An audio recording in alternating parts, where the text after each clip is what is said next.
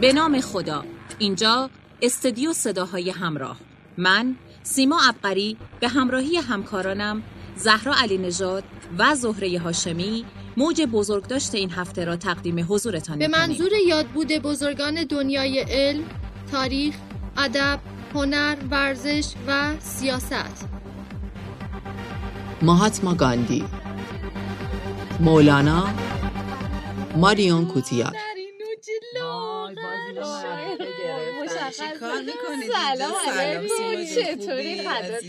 بیا. یکی بود شد. دوتا. یکی بود. من الان فرق. نکردم. ببین. نگاه چقدر لاغر شدی خب لاغر شدی جدی واقعا. مشخصه آره. برعکس علی دیگه علی داره میترکه آره این نبودم. چقدر غیبتتو می‌کنه. غیبت بیا. جلو رو. خودشم میگه؟ چقدر شیکم آوردن. دو دقیقه من نبودم. اومدم دیدم چقدر حرف سلام. سلام. علی آقا ببخشید ضبط غیبتشون نه غیبت نکنید ضبط کنیم عقب نه، بس برنامه بگم. چقدر. بابا چاق شدی دیگه. آره. بابا به شاخی من الان به صدا برداری من رب داره. آره شاید آره. رب داشته باشه دیگه. حواسم پرت. میشه دیگه. شما ای می‌بینی. بابا. نه- نمی‌خواید ضبط کنید امروز؟ برنامه. آقا آره. نمی‌خوایم فقط کن لپاشو خدا ببین بهش میگم کجایی میگه دارم؟ فست فود می‌خورم. کجای پیتزا می‌خوام کجای ژامبون می‌خوام کجای خب بابا. چند خاله یه کار کنی چرا به جای اینا آب کرفسی آب کرفس چیه بابا اینجور بستنی. چیزا نمی‌خوریم حالا باز آب بستنی انار یه می‌خورم چیزی بگید. میرم حاج حسین بستنی می‌خورم. خب همون حاج حسین میگم خب دیگه حاج حسین خیلی خوبه خب هم بغل خیلی جهان شهریه رو خوبه. میگی جهان. شهریه بستنی دوب. سفارش. میده علی خب بستنی یه دوب بار شما آب کرفسشو همیشه یه بار آب. کرفسشو بخورم آب بالو کرفسشو تا حالا نخوردم خیلی خوبه ببین من اصلا دوست نداشتم. عالیه من بیشتر دوست دارم تا آب آب کرفس انارش آب اصلا انار با آب نه خیلی خوبه. شما می‌رید ببین من. شیکم هم ما حرف نزن علی بعد از زن بریم. پس بریم برای زن بریم برای زن. من آب. کرفس نمی‌خورم و من بستنی آب انار می‌خورم. بیا بیرون. بیا بریم.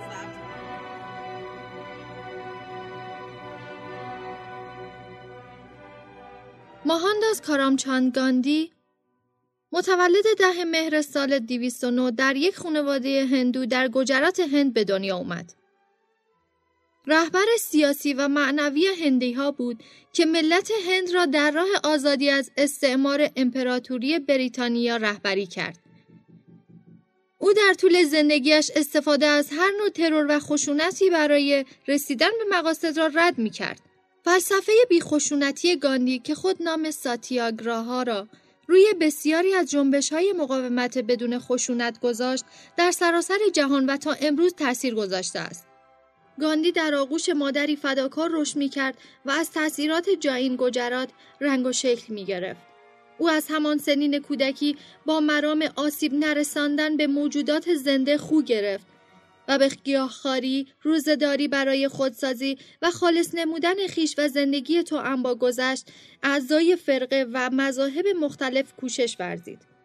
خانواده او از طبقه وایشا یا تجار هندی بودند. در ماه می سال 1883 در حالی که 13 سال داشت با دختری همسن خودش ازدواج کرد. والدینش هر دوی آنها را اداره می کردند. همسرش کاستوربای نام داشت که وی را با صدا می کردند. در آن زمان در لندن پایتخت یک کشور امپریالیستی زندگی سختی را می گذراند. چرا که برای مادرش سوگند یاد کرده بود از خوردن گوشت، الکل و لاقیدی جنسی احراز کند. اگرچه تلاش می کرد آداب و رسوم انگلیسی را بیاموزد، مثلا به کلاس آموزش رقص برود، ولی هرگز خود را به خوردن گوش راضی نکرد. اما سیر کردن خود با کلم و گیاهان دیگر هم در آن کشور ساده نبود. زن صاحب خانه او را به یک رستوران خامخاری راهنمایی کرد. به انجمن خامخاران پیوست و حتی به عضویت کمیته آن درآمد و یک مقر محلی نیز برای آن انجمن دایر کرد. بعدها این تجربیات گرانبهای خود را در امر سازماندهی مؤسسات به کار گرفت. برخی از همقطاران گیاهخوار و خامخوار او عضو فلسفه الهیات بودند که در سال 1875 تأسیس شده بود و هدف ترویج برادری جهانی را دنبال می کرد. و به مطالعه بوداگرایی و ادبیات هندوی برهمنی می پرداخت. آنان گاندی را تشویق کردند تا به مطالعه باگاواد گیتا بپردازد. وقتی به هند بازگشت در امر وکالت در بمبئی موفقیت چندانی نداشت و لذا به شغل پاره وقت تدریس در یک دبیرستان روی آورد. پس از مدتی به راجکوت بازگشت و به عریض نویسی برای شاکیان مشغول شد. ولی مجوز این کار را به او ندادند و مجبور شد تا کارش را تعطیل کند. گاندی زندگی خیش را وقف آشکار ساختن حقیقت یا ساتیا کرد. او تلاش می کرد با یادگیری و درس گرفتن از اشتباهات خود و عملکرد خود به حقیقت دست یابد. ولی شرح حال زندگی خیش را تحت عنوان ماجرای تجربیات من با کشف حقیقت نوشته است. گاندی اعلام کرد که مهمترین نبرد او تلاشی بود که برای شکست شیاطین درونی، ترسا و ناامنیهای خود به عمل آورده است. گاندی خلاصه ای از اعتقادات خیش را در قالب خداوند حقیقت است مطرح نمود و بعدها دیدگاه های خیش را اصلاح کرد و بیان داشت که حقیقت خداوند است. او فلسفه وجودی دین را در حقیقت و عشق و رمز موفقیت را در زدودن رفتارهای نادرست در هر دین و آین می‌بیند و بر این نکته تاکید دارد که با محبت و عدم خشونت باید در پی اصلاحات اجتماعی بود. در قسمت بعدی از همین پادکست توضیحاتی راجع به مولانا میشنوید. جلال الدین محمد بلخی معروف به مولانا، مولوی و رومی 15 مهر 871 سال پیش متولد شد و از مشهورترین شاعران ایرانی پارسی گویاست. نام کامل وی محمد ابن محمد ابن حسین حسینی خطیبی بکری بلخی بوده و در دوران حیات به القاب جلال الدین، خداوندگار و مولانا خداوندگار نامیده می شده است.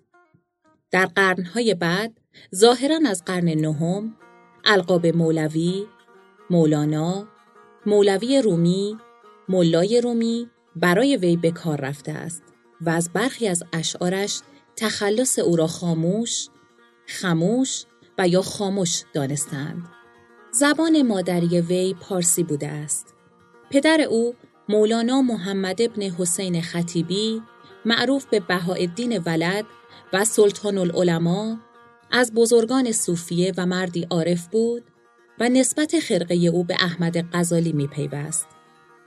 وی در عرفان و سلوک سابقه دیرین داشت و چون اهل بحث و جدال نبود و دانش و معرفت حقیقی را در سلوک باطنی می‌دانست نه در مباحثات و مناقشات کلامی و لفظی پرچمداران کلام و جدال با او مخالفت کردند.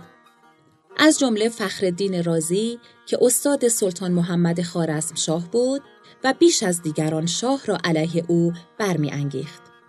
وی به قصد حج به بغداد و سپس مکه و پس از انجام مناسک حج به شام رفت. سپس با دعوت علاءالدین کیقوباد سلجوقی به قونیه ره سپار شد و تا اواخر عمر همانجا ماندگار شد.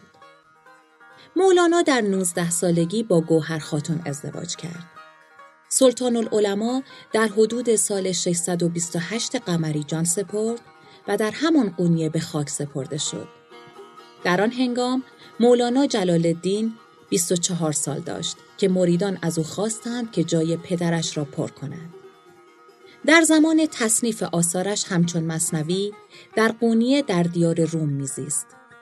با آنکه آثار مولوی برای عموم جهانیان است ولی پارسی زبانان بهره خود را از او بیشتر می‌دانند چرا که حدود 60 تا 70 هزار بیت او فارسی است و خطبه ها، نامه ها و تقریرات او نیز به فارسی می باشد. و تنها حدود هزار بیت عربی و کمتر از پنجاه بیت به زبانهای یونانی و ترکی که اغلب به طور ملمع در شعر فارسی شعر دارد. آثار مولانا به علاوه مناطق فارسی زبان تأثیر فراوانی در هند، پاکستان، ترکیه و آسیای میانه گذاشته است. همچنین تأثیر فراوانی روی ادبیات و فرهنگ ترکی نیز داشته است. دلیل این امر این است که اکثر جانشینان مولوی در طریقه تصوف مربوط به او از ناحیه قونیه بودند و آرامگاه وی نیز در قونیه است. مولانا کتاب مصنوی معنوی را با بیت بشنو از نی چون شکایت می کند از جدایی ها حکایت می کند آغاز می نماید. در مقدمه عربی مصنوی معنوی نیز نوشته خود مولاناست. این کتاب به تأکید اصول دین نامیده می شود. مصنوی معنوی حاصل پربارترین دوران عمر مولاناست. چون بیش از پنجاه سال داشت که نظم مصنوی را آغاز کرد. اهمیت مصنوی نه از آن رو که از آثار قدیم ادبیات فارسی است بلکه از آن جهت است که برای بشر سرگشته امروز پیام رهایی و وارستگی دارد مصنوی فقط عرفان نظری نیست بلکه کتابی است جامع عرفان نظری و عملی بنابراین عرفان مولانا صرفاً عرفان تفسیر نیست بلکه عرفان تغییر است غزلیات و دیوان شمس تبریزی یا دیوان کبیر مولانا محبوبیت فراوانی کسب کردند. درصد ناچیزی از این غزلیات به زبانهای یونانی و عربی و ترکی است و عمده غزلیات موجود در این دیوان به فارسی سروده شده اند. علاوه بر 35 هزار بیت به فارسی، او حدود هزار بیت به عربی و کمتر از 200 بیت به ترکی و یونانی در این دیوان دارد. از آثار منظوم مولانا می توان به چنین آثاری اشاره کرد. رباعیات رباعیات مولانا بخشی از دیوان اوست. این قسمت از آثار مولانا در مطعبه اختر به سال 1312 هجری قمری به تب رسیده و متضمن 1659 رباعی یا 3318 بیت است که بعضی از آنها به شهادت قرائن از آن مولاناست و درباره قسمتی هم تردید قوی حاصل است و معلوم نیست که انتصاب به وی درست باشد.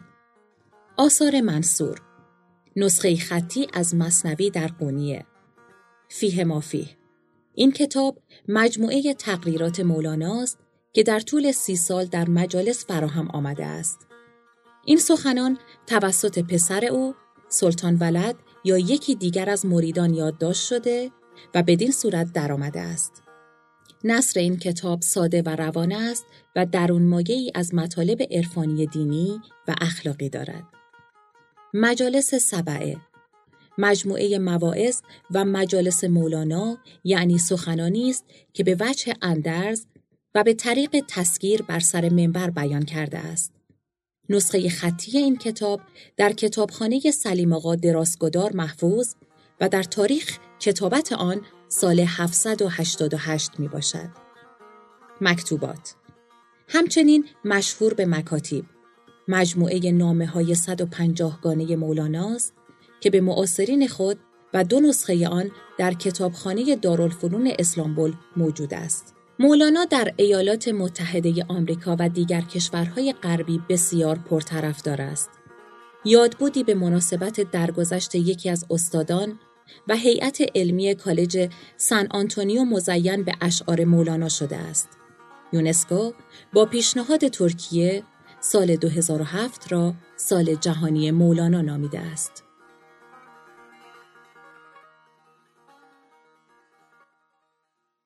در قسمت بعدی از همین پادکست توضیحاتی راجع به ماریون کوتیار میشنوید.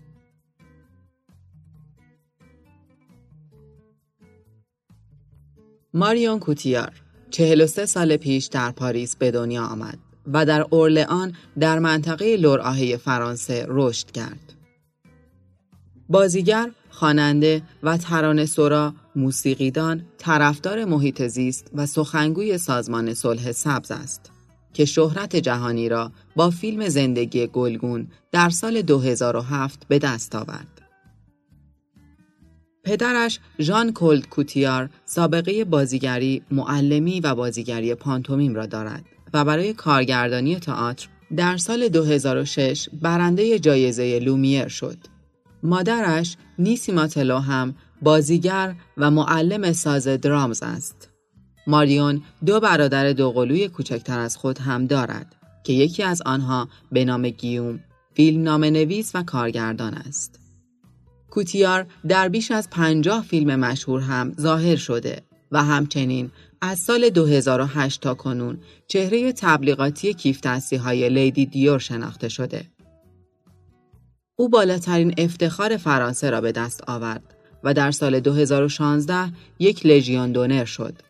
از سال 2018 فیلم های کوتیار بیش از 3 میلیارد دلار در جعبه دفتر جهانی به دست آوردند. کوتیار چندین فیلم و مستند را در فرانسه و در ایالات متحده صداگذاری کرده و همچنین تمام نقشهایش در فیلم های انگلیسی زبان را به فرانسه دوبله کرده است. ماریون بازیگری را از کودکی با حضور در نمایش های پدرش آغاز کرد و مسیر پیشرفت در این راه را تا تبدیل شدن به یک بازیگر درجه یک جهانی به سرعت طی کرد. یکی از مهمترین نقش های او بازی در نقش خواننده معروف فرانسوی ادیت پیاف در فیلم زندگی گلگون در سال 2007 است که برای آن او جوایز اسکار، بفتا، گلدن گلاب و سزار را به دست آورد. کوتیار با این جایزه اسکار به نخستین بازیگری تبدیل شد که برای بازی در یک فیلم فرانسوی زبان اسکار بهترین بازیگر نقش اول زن را دریافت کرده است. کوتیار پس از های کوتاهی که در کودکی و نوجوانی در تئاترها و برخی سریالها بازی کرد، فعالیت جدی بازیگریش در سینما را در عواسط دهه 90 با بازی در مجموعه تلویزیون کلو محصول سال 1996 در 21 سالگی آغاز کرد. وی تا سال 2002 در فیلم های فرانسوی زبان بازی کرد و پس از آن وارد دوران هالیوودی بازیگریش شد که او را به ستاره جهانی تبدیل کرد. کوتیار در دوران اول در فیلم های چون کمدی زیبای سبز محصول 1996 کمدی حادثه‌ای تاکسی محصول 1998 و قسمت‌های دوم و سوم آن در سالهای 2000 و 2003 فیلم علمی تخیلی فوریا و درام جنگی سوئیسی نبرد در بلندی ها محصول 1999 و چیزهای قشنگ محصول 2001 بازی کرد که آخرین نامزدی جایزه سزار را برایش به ارمغان آورد. در سال 2003 کوتیار دوران هالیوودی بازیگریش را با حضور در فیلمی ماندگار و برجسته یعنی ماهی بزرگ اثر تیم برتون آغاز کرد. وی در همان سال در فیلم کمدی رمانتیک اگر جرأت داری عاشقم باش بازی کرد. سال 2004 سال پرباری برای ماریون کوتیار بود و او در دو فیلم موفق بازی کرد. تریلر معمایی معصومیت و یک نامزدی بسیار طولانی اثر ژان پیر ژونه که برای آن جایزه سزار بهترین بازیگر نقش مکمل زن را دریافت کرد. کوتیار در سال 2006 نیز چهار فیلم بازی کرد که معروفترینشان یک سال خوب ساخته ریدلی اسکات بود. همه اینها مقدماتی بر آغاز شهرت و اعتبار وسیعی بودند که وی با بازی در نقش خواننده معروف فرانسوی ادیت پیاف به دست آورد. فیلم زندگی گلگون به کارگردانی اولیوی داها محصول 2007 فرصت بازی در نقش این خواننده معروف و جاودانه فرانسوی را که هر بازیگر فرانسوی زبانی آرزویش را داشت به کوتیار داد و او هم به بهترین شکل ممکن این نقش را ایفا کرد. همین بازی عالی سبب شد برای نخستین بار اعضای آکادمی اسکار جایزه اسکار بهترین بازیگر نقش اول زن را به بازیگر یک فیلم فرانسوی زبان اهدا کنند. سالهای 2009 تا 2012 دوران شهرت گسترده در سطح جهانی به واسطه حضور در سینمای جریان اصلی و پرمخاطب بود. او در سال 2009 در فیلم دشمنان ملت ساخته مایکل مان بازی کرد که جانی دپ و کریستیان بیل هم در آن حضور داشتند. او در همان سال در فیلم موزیکال Nine ساخته راب مارشال که فیلم پربازیگری بود با دانیل دی لوئیس، پنلوپ کروز، جودی دنچ، نیکول کیدمن، سوفیا لورن و کیت هادسون هم بازی شد. بازی در این فیلم کوتیار را نامزد جایزه گلدن گلاب بهترین بازیگر زن فیلم های کمدی موزیکال کرد. مجله تایم نیز بازی او را در فهرست بهترین نقشافرینی های بازیگران زن در سال 2009 در مکان پنجم قرار داد. در 15 مارس 2010 دولت فرانسه نشان شوالیه در هنر را به پاس مشارکت در غنیتر ساختن فرهنگ فرانسه به کوتیار اهدا کرد. در سال 2011 ماریون کوتیار همکاری با کارگردان بزرگ سینمای آمریکا وودی آلن را در فیلم نیمه شب در پاریس و همکاری با استیون سودربرگ را در فیلم شیوع تجربه کرد. در همین سال نشریه فیگارو او را به عنوان گرانترین بازیگر فرانسوی سال 2010 معرفی کرد. کوتیار در سال 2012 نیز در دو فیلم مطرح بازی کرد. سومین قسمت فیلم های بتمن کریستوفر نولان به نام شوالیه تاریکی برمیخیزد و زنگار و استخوان ساخته ژاک اودیار که برای آن جوایز فراوان دریافت کرد و برای پنجمین بار نامزد جایزه سزار برای چهارمین بار نامزد جایزه انجمن بازیگران سینمای آمریکا و برای سومین بار نامزد گلدن گلوب شد. فیلم در جشنواره کن نیز مورد تحسین منتقدان و سینماگران قرار گرفت و نیکل کیدمن هم در متنی که در نشریه ورایتی منتشر شد بازی او را ستایش کرد. افتخارات وی یک جایزه اسکار، یک جایزه بفتا، یک جایزه سزار و یک جایزه گلدن گلوب برای بازی در نقش ادیت پیاف در فیلم زندگی چون گل سرخ را به دست آورده است. همچنین او اولین فردی است که برای بازی در یک فیلم فرانسوی زبان برنده جایزه اسکار بهترین بازیگر نقش اول زن شد.